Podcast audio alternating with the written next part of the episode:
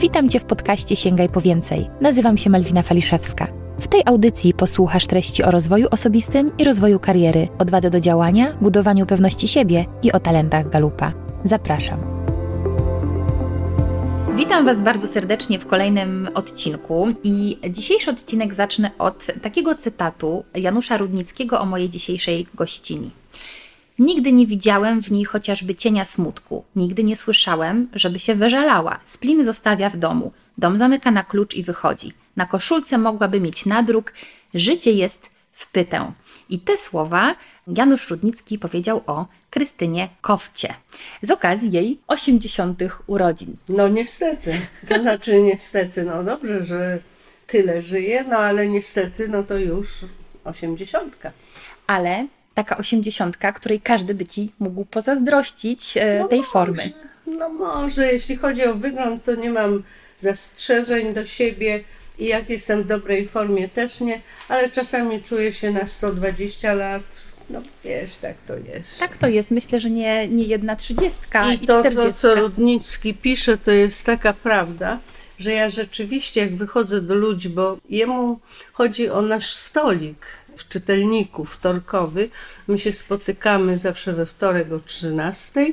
No i to jest mój stolik, bo tam Mhm. Konwicki miał swój, a wtedy myśmy miały stolik z moją przyjaciółką i to był stolik młodych Aha. wtedy. No a teraz Konwicki odszedł, wszyscy, którzy tam siedzieli też, nawet Janusz Głowacki, który przychodził do stolika Konwickiego, a potem przychodził do nas, do młodego stolika i po prostu Rudnicki pisze o tym, że mnie nie widział nigdy w jakiejś takiej dramatycznej formie, bo rzeczywiście jak się mm, wychodzi do ludzi, to uważam, że no, do większej ilości, do większej grupy, że albo się jest w formie i się tego nie demonstruje, albo się zostaje w domu. No ja tak uważam, nie wiem, mam to gdzieś w sobie głęboko, że ludzie mają tyle zmartwień, tyle kłopotów, że jak my się spotykamy przy tym stoliku, to rzeczywiście mówimy sobie o chorobach, o smutkach, o śmierci. Wszystko to jest. Ale o tym się mówi jakby w podstolikach. Gdzieś tam z boku, albo się spotykamy oddzielnie, i to jest coś niebywałego, że to są ludzie, to nie wiesz e, tego od y, 32 lat, to ma naj, najmłodszy nasz uczestnik, nazywany Perłą, do 100, bo w tym roku Hen skończy 100 lat, a jeszcze w zeszłym roku przychodził do stolika. Teraz jesteśmy z nim w kontakcie telefonicznym. I my wszystko wiemy o tym, że ktoś był chory, że ktoś miał zapaść, no ktoś odszedł, jak Głowacki, nasz inny kolega też. To się wszystko wie, ale my chcemy nieść y, no jakiś, nie wiem, jakiś promień Radości, optymizmu? nadziei na to, że można, to, że można przetrwać. Tak. E, Krystyna, ty mi się kojarzysz z kobietą właśnie taką pełną życia i wigoru. Kobietą, która idzie zawsze po swoje. Zresztą też nie miałyśmy może okazji wcześniej się spotkać, ale no wiadomo, jesteś osobą znaną, której w świadomości wielu Ale raz osób się jest. spotkałyśmy, Spotkałyśmy. prowadziłaś Tak, tak, Tak, znaczy my spotkałyśmy się polubiłyśmy. Tak, natomiast mam na myśli, że już lata temu zawsze wiedziałam o Twoim istnieniu i właśnie zawsze miałam takie skojarzenie, że to jest taka rzeźka, energetyczna kobieta, feministka przede wszystkim, tak o Tobie? No, Myślałam. ale, ale czasami feministki miały mi różne rzeczy za złe, mm, ale teraz to już chyba nie, dlatego że ja w ogóle bardzo wcześnie zaczęłam pisać w taki sposób feministyczny, tylko że ja nigdy nie używałam feministycznego języka. Ja nigdy nie używałam tej terminologii, dlatego że też no nie pisałam takich książek, tak jak teraz, tak gdyby zamilkły kobiety, to tam mogłaby już być e, taka terminologia. Natomiast w powieści nie, bo powieść nie uniesie czegoś Tak. takiego. Ale właśnie y, nawiązałaś do tej książki, którą mam tutaj przed sobą z dedykacją, Gdyby zamilkły kobiety, hashtag nigdy. I chciałam, żeby... Trzecie wydanie. Tak, chciałabym, żeby właśnie początek, dosłownie pierwsze słowa rozpoczęły naszą rozmowę o tym, co by się stało. Ja może zacytuję tutaj fragment. Piszesz tak. Po ukazaniu się pierwszego wydania tej książki zostałam zaproszona do programu telewizyjnego. Pan redaktor uznał tytuł za prowokacyjny. Ha, ha, ha, co by się stało, gdyby zamilkły kobiety? No cóż, zapanowałby spokój na świecie, byłaby cisza. Zadał pytanie, sam sobie na nie odpowiedział i zachichotał. Gdyby zamilkły kobiety, nie mógłby pan redaktor prowadzić programu, bo jeśli by dawno temu nad pana łóżeczkiem nie pochylały się matka, babcia, niania czy inna kobieta, nie nauczyłby się pan mówić. Taki byłby efekt milczenia kobiet, dodałaś. Tak, tak, bo tak jest. Ja czytałam wiele artykułów bardzo poważnych, psychologicznych na temat badań. To były pierwsze te badania, to były badania angielskie, a potem one były powtarzane, takie crossowe, szły przez całą Europę, Amerykę, no euroamerykańskie powiedzmy, potem przez inne kraje też. I okazało się, że to jest prawda. Więc w Wielkiej Brytanii po tych badaniach, które zrobiono, okazało się, że dzieci, które są w żłobkach, i do których się nie mówi cały czas, mają gorszy start. Mhm. Dlatego Anglicy przywiązują wielką wagę do tego, żeby te dzieci były od urodzenia właściwie, jeżeli to jest rodzina, powiedzmy, no niestety to jest klasowe. No bo jeśli jest bogata rodzina, stać na niańkę, no to niania mówi do dziecka. Mhm. U nas Mickiewicz miał nianie. To nie jest tak, że matka nad nim się pochyla. To nie, to nie zawsze. Jeśli matka, bardzo dobrze, ale może być niania, tylko żeby to była jakaś osoba, y, z którą to dziecko ma kontakt. I to się wydaje, że dopóki to jest niemowlę, niemowlę nie, nie mówi, mówi, prawda? Więc, że dopóki to jest niemowlę, no to to nie ma znaczenia. I jakiś czas temu tak było, że ojcowie nie pochylali się nad łóżeczkiem, no bardzo rzadko i, i, i mówili tam do dziecka jakieś tiu, tiu, tiu, prawda? Albo ja mówiłam do y, dziecka zawsze normalnie, mhm. ale byłam cały czas z nim, bo pierwsze cztery lata spędziłam w domu nie mówię siedząc w domu, mhm. bo nie siedziałam, bo jednocześnie tak. pisałam. No, książka w szczelinach czasu mówi o tym, że pracowałam tylko wtedy, jak miałam czas, mhm. w szczelinach tego czasu. No i właśnie okazało się, że to procentuje i ma wpływ na całe późniejsze życie, na słownictwo. I takie dzieci, do których ktoś mówi i które są dobrze przygotowane od niemowlęctwa, powiedzmy, przez potem okres przedszkolny. Oczywiście mogą chodzić do przedszkola, ale też mają rodziców.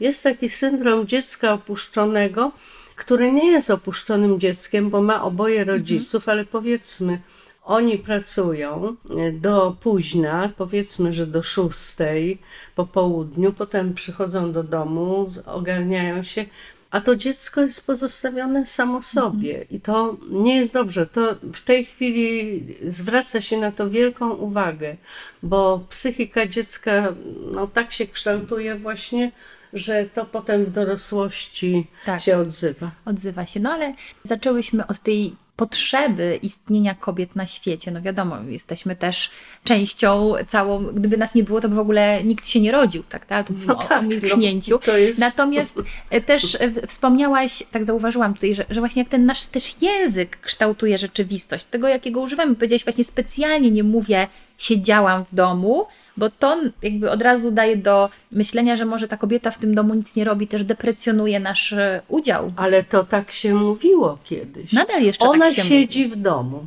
Mhm. No więc e, ze mną to było tak, oczywiście ja czułam się wtedy też e, dość nieszczęśliwa momentami. No ale taka była sytuacja. Mąż pracował na uniwersytecie, robił doktorat dziecko jak zaczęło mówić, to jak się pytali go, co tatuś robi, tatuś pisze dottorak, mówił. No więc wiadomo. A mamusia jest w domu. No mamusia pisze, mamusia rysuje. Tutaj nad mhm. tobą rysunki widzisz. Tak. To jest rysunek zrobiony piórkiem. Robiłam go dwa miesiące. Miałam wystawę wtedy. To robiłam wtedy, kiedy dziecko było małe I mały Wawrzynek siedział obok mnie i sobie też rysował ryby, co ja tam rysowałam. No tak, dzieci też. naśladują. Tak, ale ciągle rozmawialiśmy. Natomiast no miałam takie poczucie opuszczenia. Mhm. Mimo, że miałam męża, który mnie nie bił, nie pił, przynosił do domu pensję, bo się tak mówi. Tak. Czego to od niego chcesz? On jest świetny przecież, masz świetnego męża. No tak, oczywiście, fajnie, tylko że było tak, że wtedy przez te cztery lata on robił swoją karierę, a ja siedziałam przy pisaniu, ale tylko wtedy, kiedy, Kiedy- miałam chwilę. Ale to, co powiedziałaś, to też myślę, że mm, wiele kobiet może się z tym bardzo utożsamić, że Tak. przez wiele lat, no właśnie, tak jakbyśmy oczekiwać mogły od tych mężczyzn tylko tego, że czegoś nie robią, zamiast widzieć, co mogliby robić, że jakby trochę im wolno więcej, ale też aż tak absurdalne są te oczekiwania, prawda, że nie bił, nie pił. No tak, no to jest po prostu śmieszne. To jest Ale nie jest śmieszne, jeśli się pochodzi e, z rodziny przemocowej Mhm. i kiedy albo się doznawało przemocy, albo się widziało przemoc, to wtedy, Tak. e, wtedy pragnie się tego, żeby nie pił, nie bił I żeby był spokój. i żeby był spokój. Pewnie tak, ale dziś kobiety też oczekują, myślę, no mamy dużo większe wyzwolenie, oczekujemy czegoś więcej, chociaż nadal pewnie wiele kobiet y, jest w różnych e, trudnych sytuacjach, no bo to też nie znika.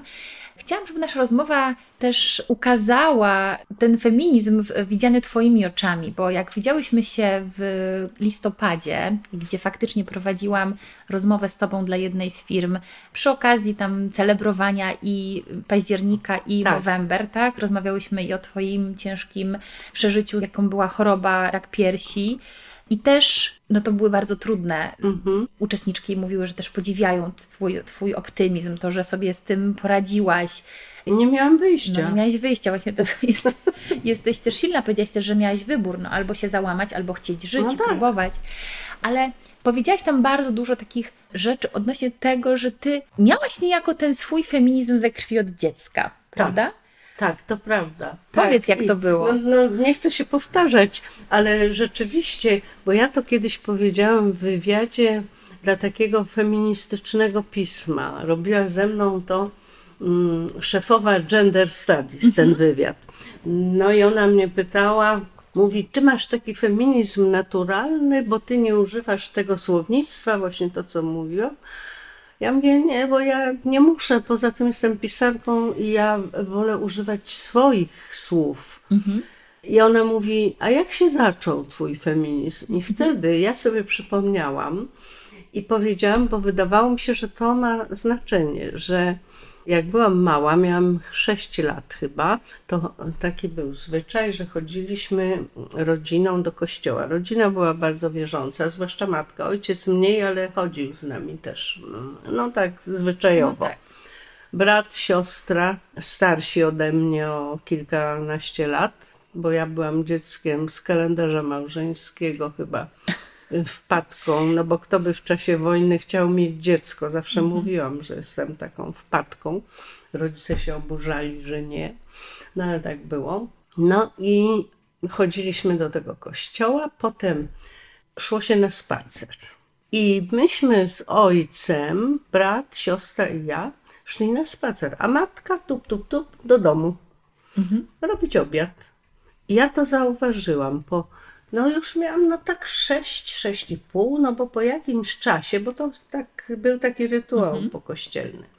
I zauważyłam to i powiedziałam, że ja nie będę chodziła na spacer, jak mama z nami nie, nie pójdzie.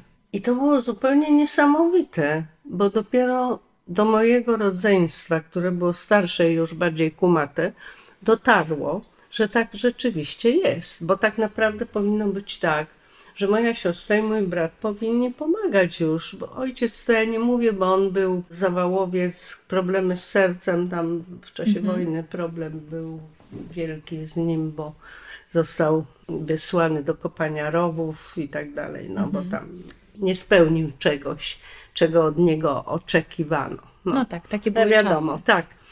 I wtedy Mała rzeczywiście równouprawnienie. zawalczyłam i, i następnym razem, jak ja to e, powiedziałam, to w następnym tygodniu mama szła z nami już na spacer.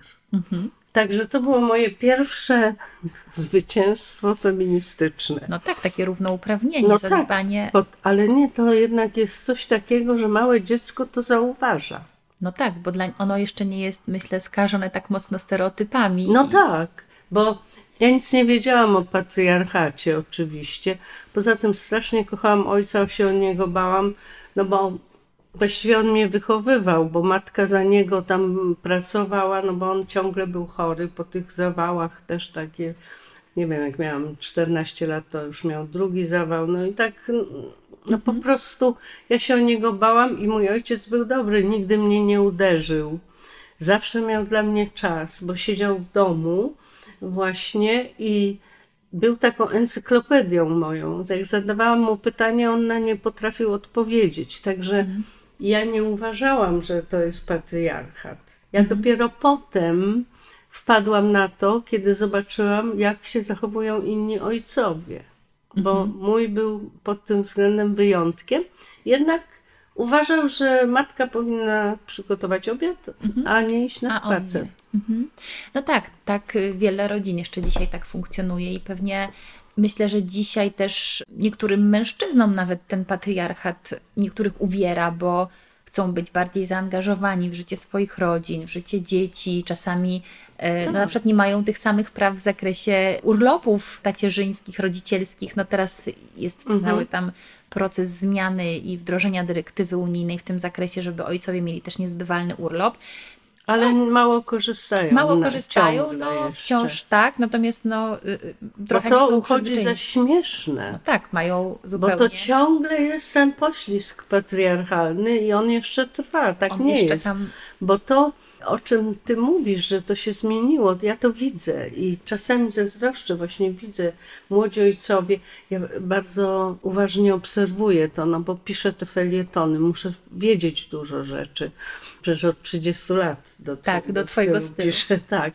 No i właśnie ostatnio powiedziałam mężowi, że zazdroszczę tej kobiecie, która stała przed nami, miała wózek z towarami tam, które kupili, a obok niej stał mąż, który miał dziecko w specjalnym nosidełku z przodu i je tak kołysał i przytulał. I ja powiedziałam, wiesz, tego jej zazdroszczę, bo ty nigdy tego nie robiłeś. A on mówi, no teraz byłoby inaczej. Ja mówię, no ale teraz, teraz jest teraz. Teraz jest teraz, no tak. I też nie wszędzie.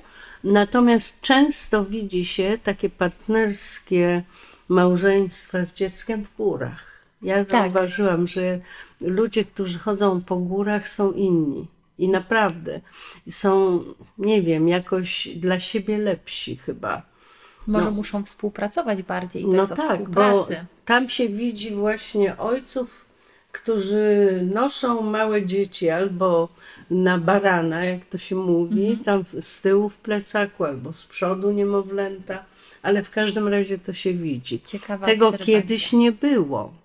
I mój ojciec, ja to opisywałam nawet, mój ojciec, który nie był krwiożerczy ani w ogóle przemocowy, Kiedyś, y, jak zobaczył, że oficer w mundurze, on czekał na żonę i myśmy tak przechodzili, mm, a on trzymał wózek i z tym wózkiem stał na naszej ulicy tam.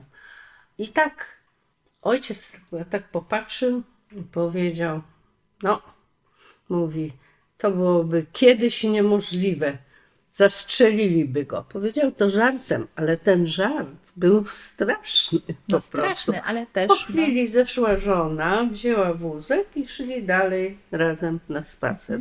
Ale gdyby on sam szedł z wózkiem wtedy, to nie byłoby człowieka, który by się za nim nie obejrzał i, i nie skrytykował, nawet kobiety. Bo to jest też kwestia obyczaju i tego, co jest dozwolone, a co nie. I ktoś pierwszy taki, który by to, no nie wiem, przewalczył, to musiałby być naprawdę No tak. odważny. To i dostawała po głowie kobieta za to, że co z niej za matka, że ojciec musi prowadzić wózek i ojciec co Tak. to za mięczak, że się na przykład No tak. jest pod pantoflem. Ale no to właśnie pokazuje, jak wiele rzeczy się też zmienia, ale też ile i kobiety, i mężczyźni musieli, muszą nadal przewalczyć, zmieniać, żeby, żeby też ten nasz świat się zmienił. A Krystyna, czy ty widzisz na przykład w swoim życiu takie twoje przełomy? No zawsze byłaś tą osobą, która, mówisz, miałaś tę odwagę, nie, niemniej jednak żyłaś i żyjesz nadal w jakiejś kulturze, która no właśnie narzuca te wzorce. To jest więcej takich przykładów tego, kiedy ty czułaś, że te wzorce cię ograniczają, że, że nie chcesz tak. Tam byłam wściekła, to było na początku mojego pisania. Byłam dość młoda, ale, ale nie taka młódka, osiemnastka, tylko już, no, to, bo to już miałam dziecko.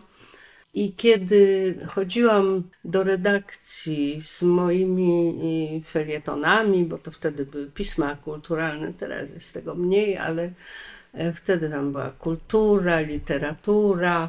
Ja chodziłam, to na przykład usłyszałam, taka piękna kobieta i pisze. I ja powiedziałam temu redaktorowi, a co? Gard ma mi urosnąć, żebym pisała. Żebym to też było pisać? okropne, No tak. bo tak nie powinnam powiedzieć, ale tak powiedziałam, bo to był odruch.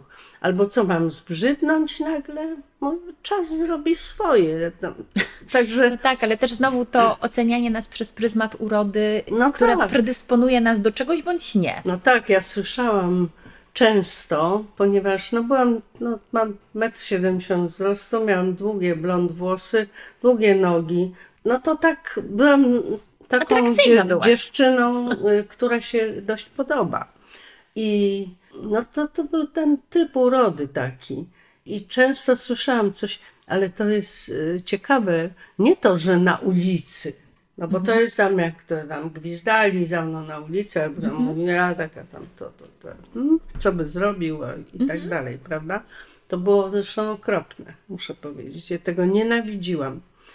Natomiast w inteligenckim środowisku, w tym słynnym czytelniku, do którego ja chodzę od wielu lat, no bo debiutowałam w 78 roku wizjerem swoją książką, to usłyszałam, jak faceci rozmawiają, niestety mam świetny słuch. Może dobrze. No, może dobrze, teraz mi się pogorszył, bo, bo muszę słuchać, ponieważ mąż jest trochę głuchy, więc o, to słucham 10 poziomów wyżej Z większą niż, wrażliwością. tak, niż potrzebuję.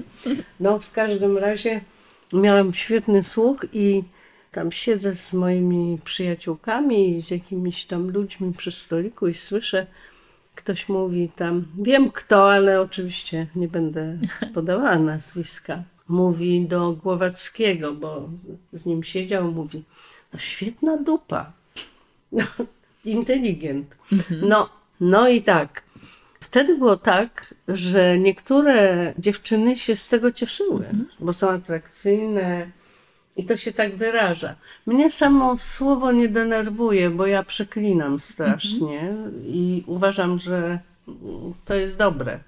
Rozładowuje, prawda? Czasami. Też czytałam właśnie, ja dużo czytam z psychologii. Mój mąż jest psychologiem społecznym i często też mi takie rozmaite rzeczy tam tłumaczy z Guardiana, czyta gdzieś takie naukowe rozmaite, ale też i psychologiczne. No i to jest takie, że podobno ludzie, którzy przeklinają, żyją lepiej i dłużej. No nie wiem, Być może to jest też związane z tym, że zwykle są bardziej ekstrawertyczni. Też często słyszę, że ekstrawertycy przez to, że mają tę potrzebę wyrażenia tych emocji, może tak. puszczają rzeczy, a no czasami takie siarczyste przekleństwo daje Ale ulgę. ja się dopiero tego nauczyłam, bo ja kiedyś absolutnie nie przeklinałam. Ja pochodzę z takiego domu, gdzie mój ojciec nigdy nie użył przekleństwa, nie powiedział nawet cholera. Mhm. Także No ale też y, przez wiele lat jest tak, że w naszej kulturze grzeczne dziewczynki na przykład nie przeklinają. idą Grzecz- do nieba. Tak, a nie grzeczne tam, gdzie chcą. Jest taka książka. No właśnie, widzę, że mamy bazę podobną, chociaż różnica wieku jest duża. No widzisz, jak to jest. No tak jest. Ale powiedz jeszcze, Krystyna, o takich e, sytuacjach, właśnie kiedy musiałaś też przełamywać pewne schematy. Ja, ja bym bardzo chciała, żebyś opowiedziała o tej historii takiego mierzenia się z właśnie z opinią innych co do tego, co powinnaś robić, bo opowiadałaś taką historię o tym, jak zaczęłaś właśnie pisać felietony do Twojego stylu. A, no to, to do tej pory się za mną ciągnie. Mhm. Przecież ja jestem w tej chwili nawet nikt mnie nie atakuje, no bo to już jakby nie ma powodu. Natomiast nie jestem w żadnej stajni niczyjej bo to są w literaturze tak jest, że są jakieś stajnie, do których się należy, no i też wydawnictwa. Ja wydawałam w dobrych wydawnictwach zawsze, więc miałam czytelników i czytelniczki głównie, i to było świetne, i to zostało, bo kobiety czytają więcej, więc to jest fajne. Ale no to jest prawda, że no jakby to ująć, powiedz. A ja no, robiłaś rzeczy, które nie były na tamten moment popularne i mówiono, no tak, że nie no, przystają no mm, tak, pisarce. No tak. tak było. Nie chciałabym nikogo obciążać, no bo też to były takie czasy. Mhm. I ja się odważyłam, ponieważ ja lubiłam mieć własne pieniądze. Mhm. Bo nie chciałam się bluszczyć na mężu. To mhm. tak się o, mówiło. Jakie ciekawe, bluszczyć, bluszczyć na mężu. Tak. Mówiło się, ja pamiętam te czasy, kiedy się mówiło, ona się na nim bluszczy, hmm. albo on się na niej bluszczy. Czyli nie miałaś no aspiracji znaleźć bogatego męża i być żoną przy Nie, mężu. najpierw myślałam, że tak. Z moją przyjaciółką Małgosią, z którą byłam w liceum plastycznym, miałyśmy taki plan, że wyjedziemy na Sorbonę. Ja y, miałam takiego narzeczonego francuskiego, bardzo bogatego, jego ojciec miał koncern maszyn rolniczych, mhm. no to było w czasie targów w Poznaniu, tam gdzie go poznałam. No i on mi proponował tam różne rzeczy. Chciał mi w ogóle na imieniny podarować Citroena, więc to mnie tak śmieszyło. Ja w ogóle do tej pory nie mam prawa jazdy. O, no ale... Może byś zrobiła wtedy. No może nie, ale ja myślałam, co, no co, głupek myśli, że mnie na auto weźmie. No, no w każdym razie i przez moment tak myślałyśmy, bo byłyśmy bardzo biedne i dorabiałyśmy różnymi sposobami, no to ja myślałam, dobra, to ja wyjdę za mąż bogato, potem się rozwiodę, ale y, będę miała pieniądze. No, takie głupie gadanie, ale, ale na Sorbonę, na Sorbonę chciałyśmy jechać. Byłyśmy najpierw y, obie y, na Wydziale Sztuk Pięknych w Toruniu, bo tam E, dyplom toruński był uznawany mm, mhm, na Sorbonie. Tak, w ogóle w Europie. No ale mój ojciec miał zawał i pomyślałam, przecież ja nie mogę zostawić tego ojca kochanego mojego i absolutnie nie. No więc zostałam w Polsce, ona też, bo to była taka moja przyjaciółka od serca. No i tak e, potem wyszłam za mąż z miłości. za męża swojego, obecnego zresztą do tej pory, chociaż nie, nie obyło się bez oczywiście rozmaitych kryzysów, no bo to jest upadków. permanentne kryzysy, to jest coś, co naprawdę jakoś cementuje też to. Mhm. No, w każdym razie no nie byliśmy bogaci, bo pensja asystenta na uniwersytecie wtedy przyjeżdżali Amerykanie i jak pytali, ile zarabiasz, no bo w Ameryce jesteś tyle wart, ile ci płacą. Mhm. No wydawało mi się tak głupie. Amerykanie, jak oni mówili takie rzeczy, wydawali mi się tak głupi, że w ogóle ja, ja mówię, po co z nimi rozmawiacie? To polscy uczeni wstydzili się mówić, ile tak. zarabiają, bo to było 22 dolary. Mhm. wtedy, no tak, w tamtym czasie. No więc ja dorabiałam w taki sposób, że rysowałam to, co tu widzisz. Sprzedałam trzy rysunki za tam jakieś, nie wiem, to było około tysiąca dolarów Niemcowi. One zresztą wiszą w galerii, to ciekawe, bo to tak mhm. jest. No. no więc jakoś zawsze dorabiałam. Dorabiałam jako model fryzjerski, mam takie zdjęcia rozmaite, w dziennikach są takie, że czesali mnie w takie e, różne, jak to się nazywało, to się nazywało w takie buły, wiesz, mhm. E, te tapirowane i plecionka taka Żeby jak hałka. fryzurę. Tak, tak, takie fryzury. No więc ja e, zawsze e, miałam mm, pieniądze, bo dorabiałam. Jak ci mówię, że z moją przyjaciółką robiłyśmy kartki i telegramy. Wtedy nic nie było. To był PRL głęboki, nic nie było. To się robiło. Ktoś przywiózł taką kartkę ślubną, taka mhm. ślubna taka kartka, ona się otwierała. To robiło się takie okienko, w środku była ta para młoda, w mhm. tym okienku, no takie rozmaitości. A na gwiazdkę właśnie teraz przypomniałam, bo robiłyśmy mm, kartki świąteczne. Pastą do zębów śnieg był robiony, tak grubo. Czyli kreatywnie. No tak, bardzo. I no potem już byłam mężatką, zaczęłam pisać. No i było ciężko, no bo ta pensja męża to była średnia. Ja tam czasem napisałam jakiś felieton, no ale jednocześnie zajmowałam się domem, dzieckiem. Ja w tej chwili przepisuję swoje dzienniki, przygotowuję do wydania. Jestem dopiero w 91 roku, a mam do, do 2020. I jak to czytam, to nie mogę pojąć, jak ja mogłam to wszystko robić. Mhm. Naprawdę. Umyłam okna, trzy okna dzisiaj, jutro umyję resztę wyprasowałam, wyprałam, ugotowałam obiad i siadam do pracy. No jak to możliwe było? No w każdym Dopiero razie... Dopiero do pracy, no, po tej pracy. Tak, no mhm. tak. Odpoczywałam pisząc. No i tak y, po PRL-u wybuchła niepodległość, przyszła. Wreszcie, no, braliśmy w tym udział, jakiś nawet tam się kręciliśmy przy tym, przy wyborach, tam różne rzeczy, to wszystko w dziennikach jest. No i zaczęły powstawać takie dziwne mm, dla mnie rzeczy, bo ja nie czytałam pism kobiecych, ja czytałam literaturę tylko i w ogóle byłam wysoką i to wszystko takie było. O, e, e. O, wysokie. No i Przyszła do mnie na wywiad dziewczyna z Twojego stylu. To był czwarty numer Twojego stylu, mhm. który ma w tej chwili już przeszło 30 lat.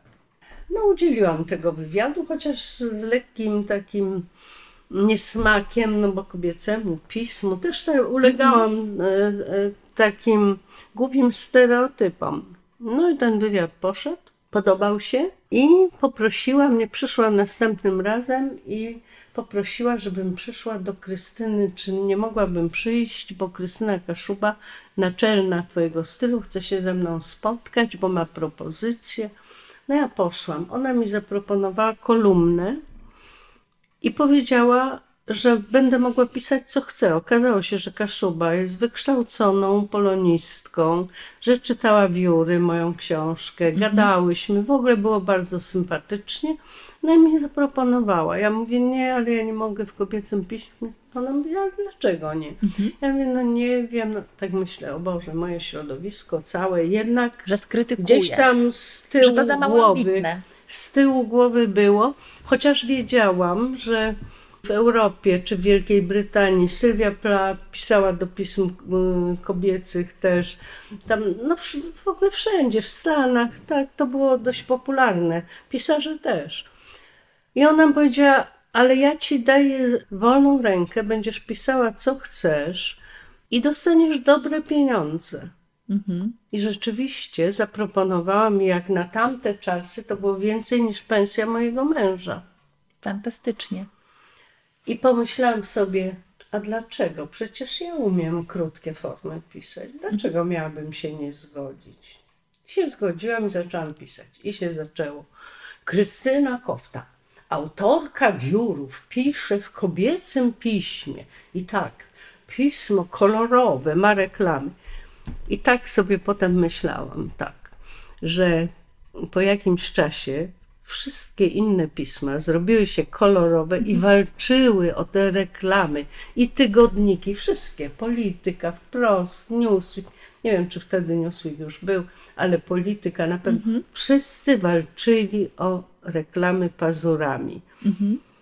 Ale środowisko ciągle miało mi to za złe i byłam w tej szufladce, to się wtedy mówiło, literatura kobieca, nawet nie proza kobieca literatura kobieca i to było coś takiego. Ale potem okazało się, że muszą się z nami liczyć, dlatego że mamy czytelniczki. Jest rynek i tu zależy wszystko od tego, ile się sprzeda. Tak. I już miałam to wszystko w nosie, a poza tym potem ci, którzy tak mieli mi za złe i tak dalej, to często mm, bywało tak, że prosili mnie, czy nie mogłabym szepnąć Kaszubie, że na przykład, y, a to dobrzy autorzy byli i autorki, żeby też pisali. No No, tak. ja szeptałam coś tam. Czasami ona brała kogoś na próbę, ale to nie jest proste napisać felieton y, do kobiecego pisma na jedną kolumnę, żeby miał ręce, nogi i głowę Tak. i serce. I one są już tam 30 lat. Tak. W Twoim I stylu. Teraz, akurat teraz to, to, co czytałaś ostatnio, to prowadzę taką rubrykę swoją, mam tą kolumnę i to się nazywa Z głową w chmurze, czyli w tej chmurze, w której są wszystkie wiadomości i tak dalej. I to dotyczy sztucznej inteligencji. No ja tam piszę, że sztuczna inteligencja jest ważna, ale naturalna również, no bo nawet w 3D duszy nie wydrukujesz. No. Mhm. Dusz A felieton ma duszę. Więc y, tak, ale wiesz, to się ciągnie. Teraz mnie nikt nie atakuje, ale jednak na przykład znani mm, tacy krytycy, to po prostu mnie zostawiają w spokoju.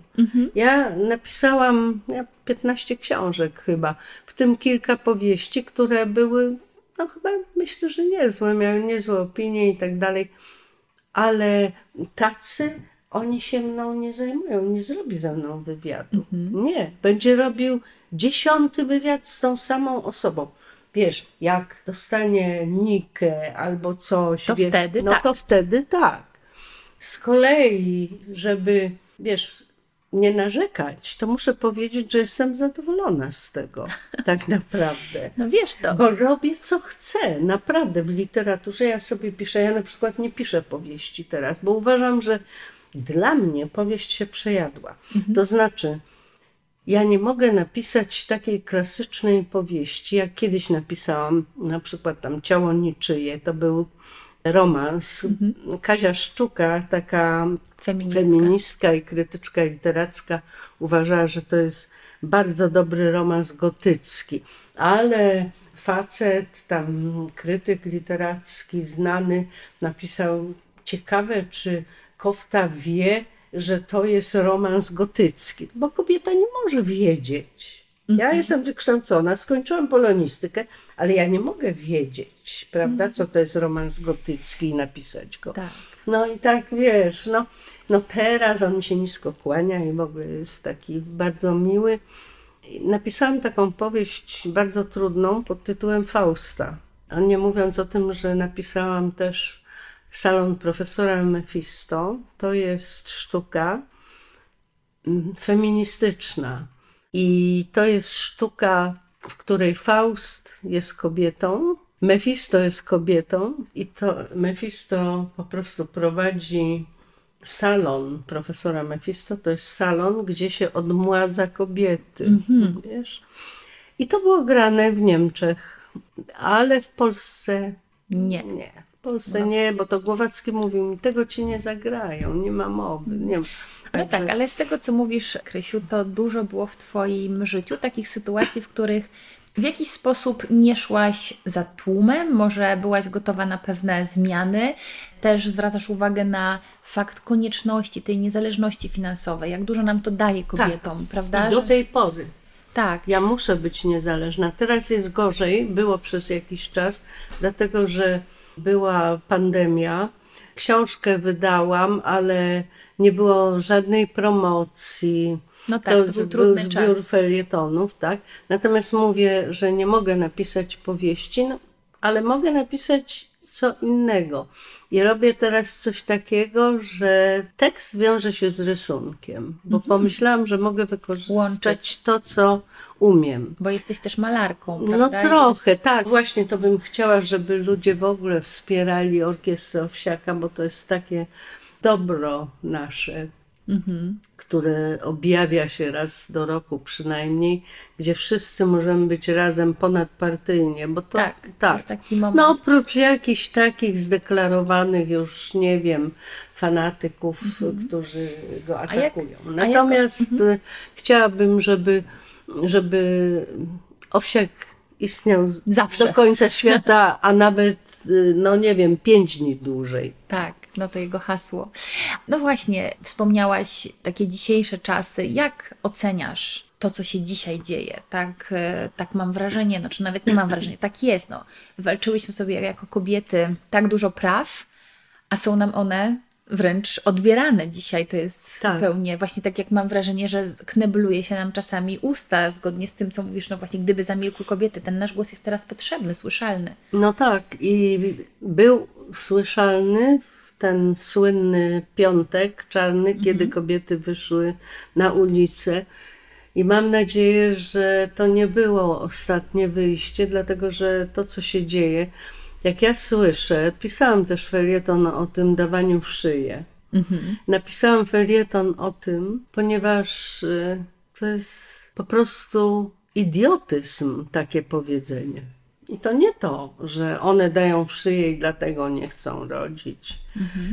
Bo teraz się okazało, że 68% kobiet nie chce mieć dzieci, a to jest efekt polityki.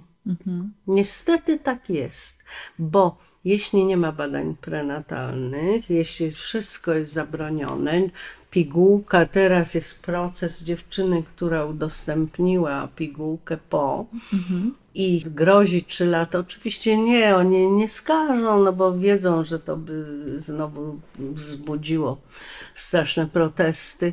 Ale to wszystko, mówienie o tym, że ma urodzić nawet martwy płód, żeby on miał imię i żeby go pochować. No przecież to świadczy o braku, kompletnym braku wrażliwości. No tak, Jak można? No dlatego ja napisałam, że tylko bezżenny, bezdzietny dziaders może powiedzieć coś takiego o dawaniu w szyję, prawda?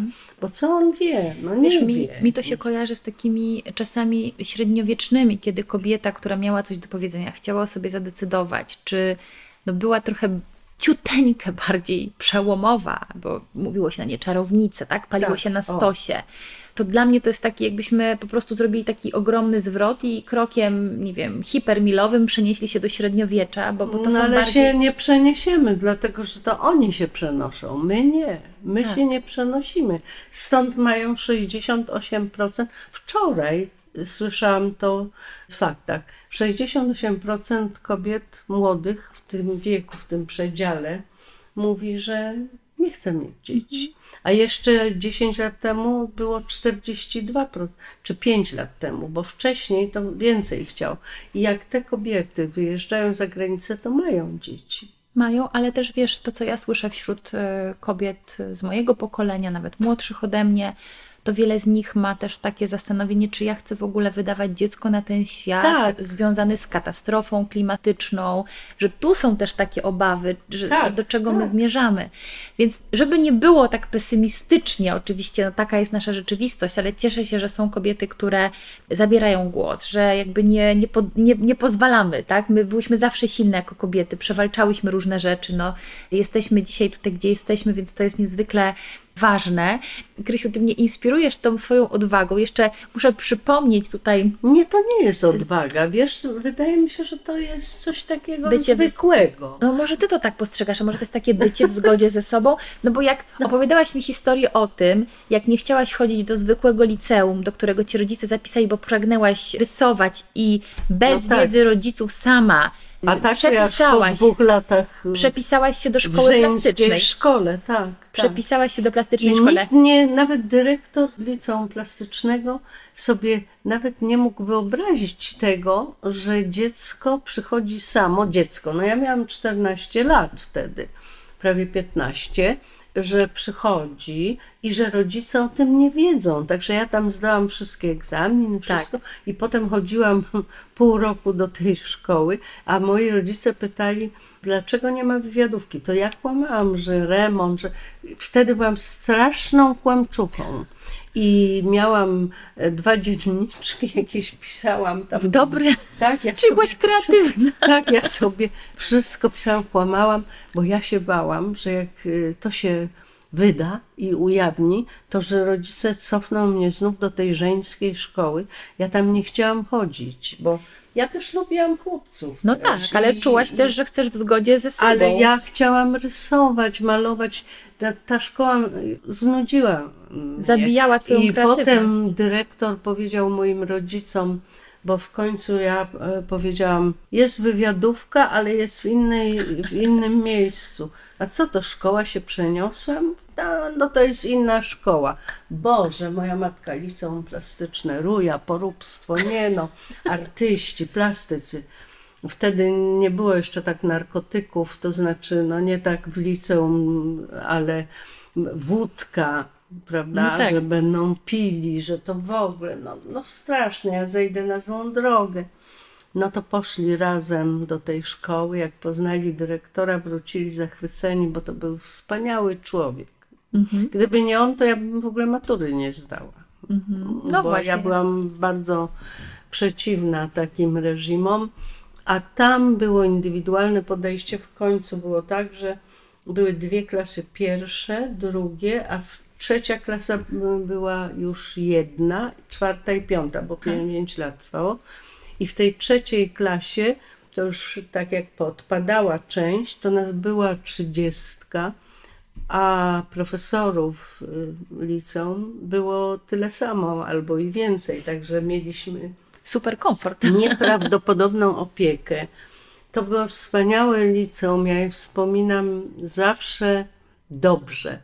Jeździli z nami, ono było tak nowoczesne. No Czarnek to by tam w ogóle dnia nie mógł wytrzymać.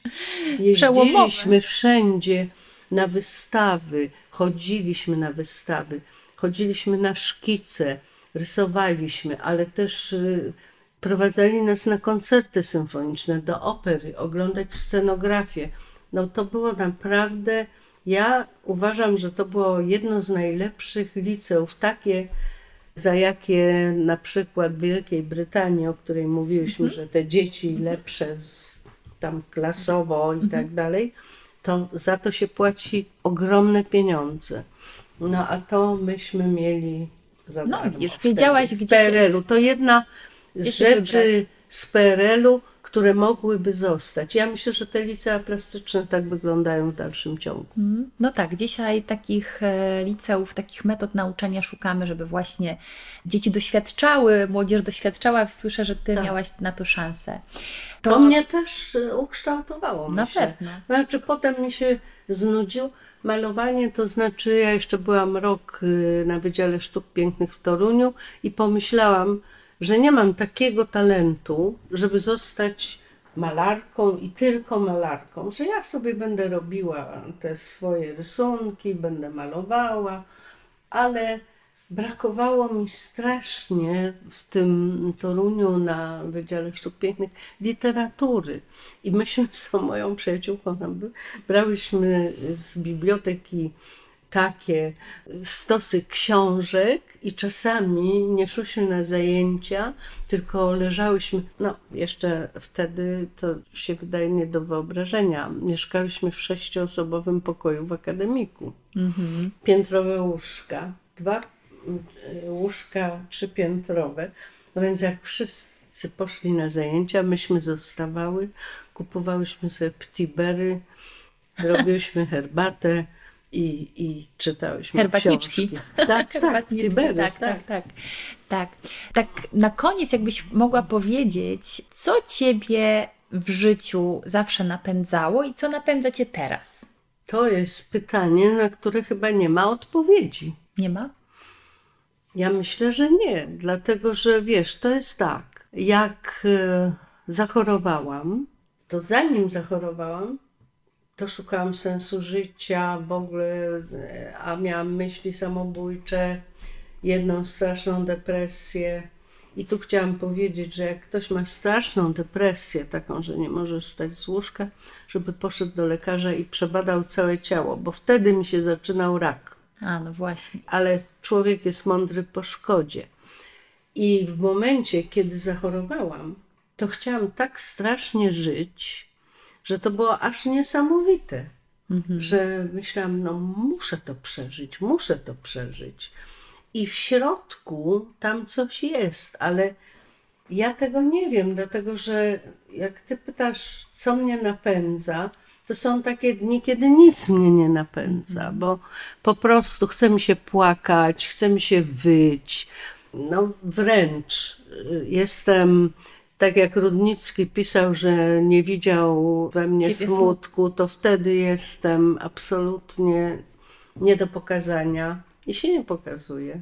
Mhm. Ale mam mm, przyjaciół, mam bliskich, którym mogę to powiedzieć, więc to jest o tyle dobre. A następne parę dni to mija i wtedy co mnie napędza? Pomysł. Mhm. Pomysł, bo wtedy pojawia się pomysł jakiś i to są różne pomysły. Są głupie pomysły, na przykład takie, żeby coś zrobić, pójść gdzieś, kupić coś, no, no takie, takie jakieś bzdurki. Czasem jest to jakiś pomysł zupełnie nowy na coś, co mam zamiar napisać. Nie zawsze jest tak, że ja to napiszę, ale robię plan. I jak już jest ten plan, to jest od czego się odbić, jest co zmieniać. Ale też napędza mnie moja rodzina też, to, że mogę z nimi być. Syn jest fantastyczny. No przecież ja miałam udar, prawda? To wiesz, mhm. 1 marca, to w 21 roku.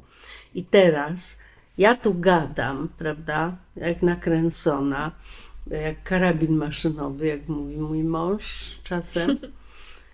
I udar polegał na tym, że ja nie mogłam mówić. To znaczy mówiłam jakimiś tak wolno, monosylabami. Nikt nie rozumiał, o co mi chodzi. Mhm. A ja wszystko to w głowie wiedziałam, co chcę powiedzieć. I dla pisarki utrata mowy i ręka napuchnięta, wykrzywiona, nie, niesprawna. To wiesz, co zrobiłam. Po tym udarze przyjechało pogotowie, przyjechali ratownicy, pani doktor. No nic mi to, dała mi zastrzyk. No, ja wstałam, tam pomogli mi wstać mm, i zaczęłam szukać, pokazuję mhm. synowi torebki, mhm. że chcę wziąć. A ratownik mówi, i ja to napisałam, i to jest takie strasznie ważne. Po pierwsze, jak już jestem w takim podcaście ważnym dla mnie, to mogę powiedzieć: po pierwsze, jeżeli ktoś z bliskich traci mowę, natychmiast wzywać pogotowie, jeżeli nie może się wysłowić i tak mhm. dalej. To. A po drugie, jak już miałam wychodzić i pokazuję synowi, że chcę torebkę, ratownik mówi tak: dowód, komórka, ładowarka. Mhm. Nic więcej, żadnej torebki, nic. Ja tę komórkę cały czas trzymałam w lewej ręce, prawa niesprawna. I tak zobaczyłam, jak y, mnie na noszach nie mogło y, nikt ze mną pojechać, bo był COVID, więc sama w tej karetce. A jak zobaczyłam oczy mojego syna, takie wielkie, prawie takie jak się urodził, bo dziecko ma mhm. takie, on miał takie fiołkowe teraz ma zielon, bo niebieskie, i mojego męża. I pomyślałam sobie, no ja muszę coś zrobić. I jechałam karetką do Grodziska, bo mhm. najpierw byłam na Brudnie, nie mogli mi pomóc, bo nie mieli tam możliwości. I do Grodziska. I myślę, co ja mam zrobić? Nie mogę napisać nic. Mhm. I udało mi się jakoś jednym palcem uruchomić aparat. Mhm. I sfotografowałam, swoje, ja ci potem mhm. pokażę, mhm. sfotografowałam swoje stopy w karetce, jak leżę tu przytroczona pasami i udało mi się kliknąć i wysłać do syna. I potem syn mówi tak, to jest moja matka. Tylko ona mogła tak zrobić. Będzie żyła. no i to jest pozytywne. To jest pozytywne i, widzisz, i, i ta siła do na, życia. I to mnie napędza, że, że mam ich, że mam ten stolik, że mam przyjaciół. Ludzie napędzają. A wewnętrznie to mnie napędza to, że mam pomysły i mam coś do zrobienia i że chcę to zrobić, bo w momencie, kiedy się to kończy, to się zaczyna depresja. Ja znam depresję, ale ta jedna, którą miałam, taka straszna, to był początek, dlatego mówię, żeby nie lekceważyć depresji. Teraz się o tym dużo mówi, ale i tak ludzie mówią, a no to nic jej nie będzie, niech się, niech idzie do fryzjera, Mhm. Rozumiesz, wiesz, takie rzeczy. A tam ciało twoje hodowało wtedy e, no tak, i potem po, po operacji już jak tak, już taka byłam jeszcze, po tej operacji już mnie przywołała, bo po tym, po tej... Mastektomii też? No tak, po mastektomii, ale anestezjolog mnie... Nark uśpił, narkoza była. Uśpił totalnie. I jak on, ona mnie przywołała, ja słyszałam to wołanie, i to jest takie dziwne, bo myślisz, mam przyjść czy nie? Mam mhm. wyjść czy nie? No ale postanowiłam wyjść. I już jak tak wyszłam z tego, to mi powiedziała, 8 lat pani sobie mniej więcej dochodowała. I, I wtedy, jeszcze wtedy tego nie wiedziałam, ale potem jak wróciłam do domu i zaczęłam to analizować wszystko. Poza tym Życie jest fascynujące, czego by nie mówić. Jeszcze lubię ogród bardzo i morze. Morze to też moja miłość. No, morze, wiesz co? Właśnie myślę ostatnio o morzu, to ja myślę zawsze tak. Piasek, morze i niebo. I to połączenie takie niesamowite cudownie z tym wszystkim optymistycznym, z, jednak ta chęć do życia jest najważniejsza i, i, fajnie sobie ją też dawać. Tak jak mówisz, odkryła się w momencie. Jak tracisz. Jak tracisz to, że możesz je mieć. No tak, że w momencie, kiedy.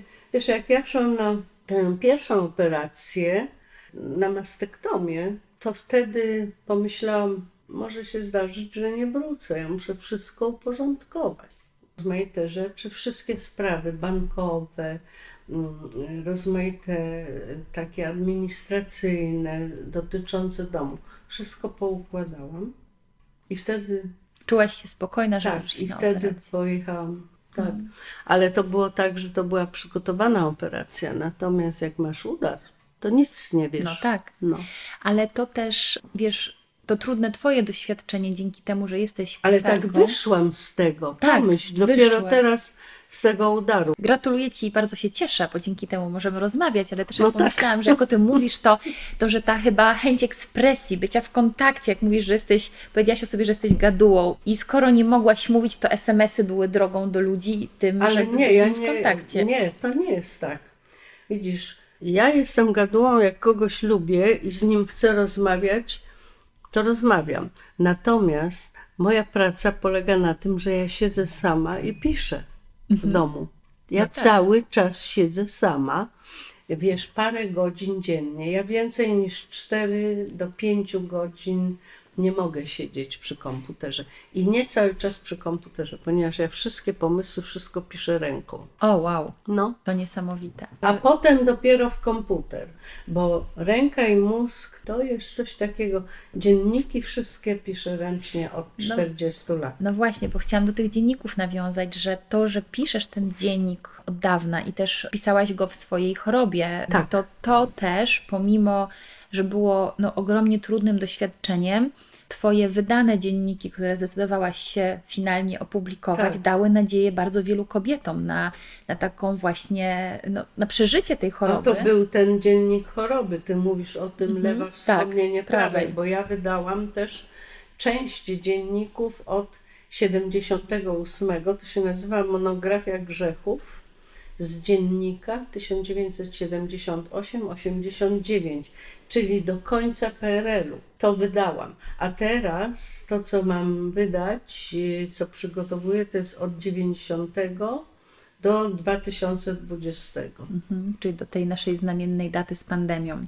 Tak. Można by było, Krysiu, rozmawiać z Tobą godzinami, tyle ciekawych rzeczy. Może by wystarczyło. Natomiast- Nie porozmawialiśmy o literaturze, a, tu mam książki. No więc y, czytałam tę Ani Ernaux, tą naszą noblistkę, to znaczy francuską noblistkę, ale czytałam książkę Vivian Gornik, to jest Kobieta, osobna i miasto, a druga książka nazywa się Przywiązania.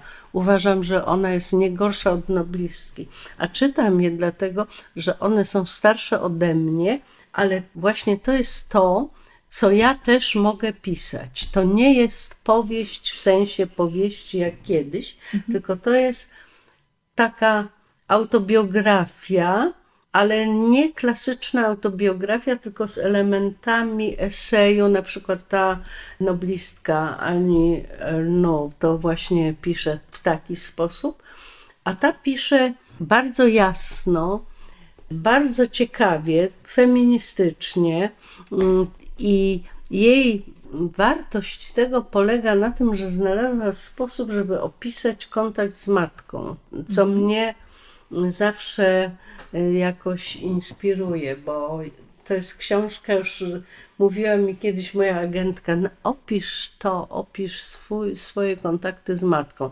I pisze, ja patrzę jak ona to robi. A to, co tutaj widzisz, to jest Los Angeles, miasto, państwo w siedmiu lekcjach. I to jest książka taka o architekturze, ale nie tylko. To polecimy te książki. Ja zaraz spiszę tytuły i wpiszemy je Ja pod się podcastem. architekturą też interesuję, bo mnie przestrzeń, wiesz, bawi i myślę, że mogłabym być e, architektem, no ale chyba nie byłabym w stanie przebrnąć przez Politechnikę. Ja myślę, że byłabyś, znalazłabyś pewnie sposób. Bardzo Ci, Krysiu, dziękuję za tę rozmowę, za czas. Też dziękuję, że mimo mojego podeszłego wieku zgodziłaś się Ależ ze mną rozmawiać. Z wielką przyjemnością. Myślę, że to nawet zaszczyt. No, daj spokój, tylko nie to. Tylko Nie nie, no, to, bo dla mnie to się była- czuła jak jakiś żółw stuletni. Ale dla mnie to było ekscytujące, że mogę porozmawiać e, z Krystyną Koftą. I za co bardzo, bardzo serdecznie Ci dziękuję i dziękuję za zaproszenie. No i myślę, że też Wy wszyscy słuchacze, słuchaczki jesteście zainspirowani i skorzystacie z tych. Żeby się lekcji. tylko nie przejmować zbytnio otoczeniem i tym, co kto ma do powiedzenia na nasz temat. Bo to jest bardzo hamujące w życiu. Naprawdę, to zauważyłam i ja się tego wyzbyłam chyba w dzieciństwie już, ale może dlatego, że moi rodzice uważali, że jestem nadzwyczajna i wyjątkowa i nie miałam problemu z tym, ale w szkole, no w podstawówce byłam jedną z najlepszych uczennic, a potem już nieszczególnie, bo się nie interesowałam. Na studiach pierwsze dwa lata puszczone kompletnie, dopiero później. Także, ale się nie przejmowałam tym nigdy, tym, że ktoś przychodzi do mnie, wiesz, a on o tobie powiedział to i tamte. Powiedział, co wiedział, albo nie wiedział. Albo nie wiedział. Tak, to strasznie deprymuje, hamuje i naprawdę przeszkadza w życiu. I to jest ogranicza. przeszkoda. To tak. jest przeszkoda. No tak, takie niby błahe rzeczy, które wiele z nas z nimi zostaje. Więc z tą radą Was zostawiamy i życzymy dobrych refleksji. O tak. Jeśli podobał Ci się ten odcinek, udostępnij go znajomym. Zasubskrybuj mój kanał, jeśli chcesz być na bieżąco z tematami, które poruszam. I powodzenia w Twoim sięganiu po więcej.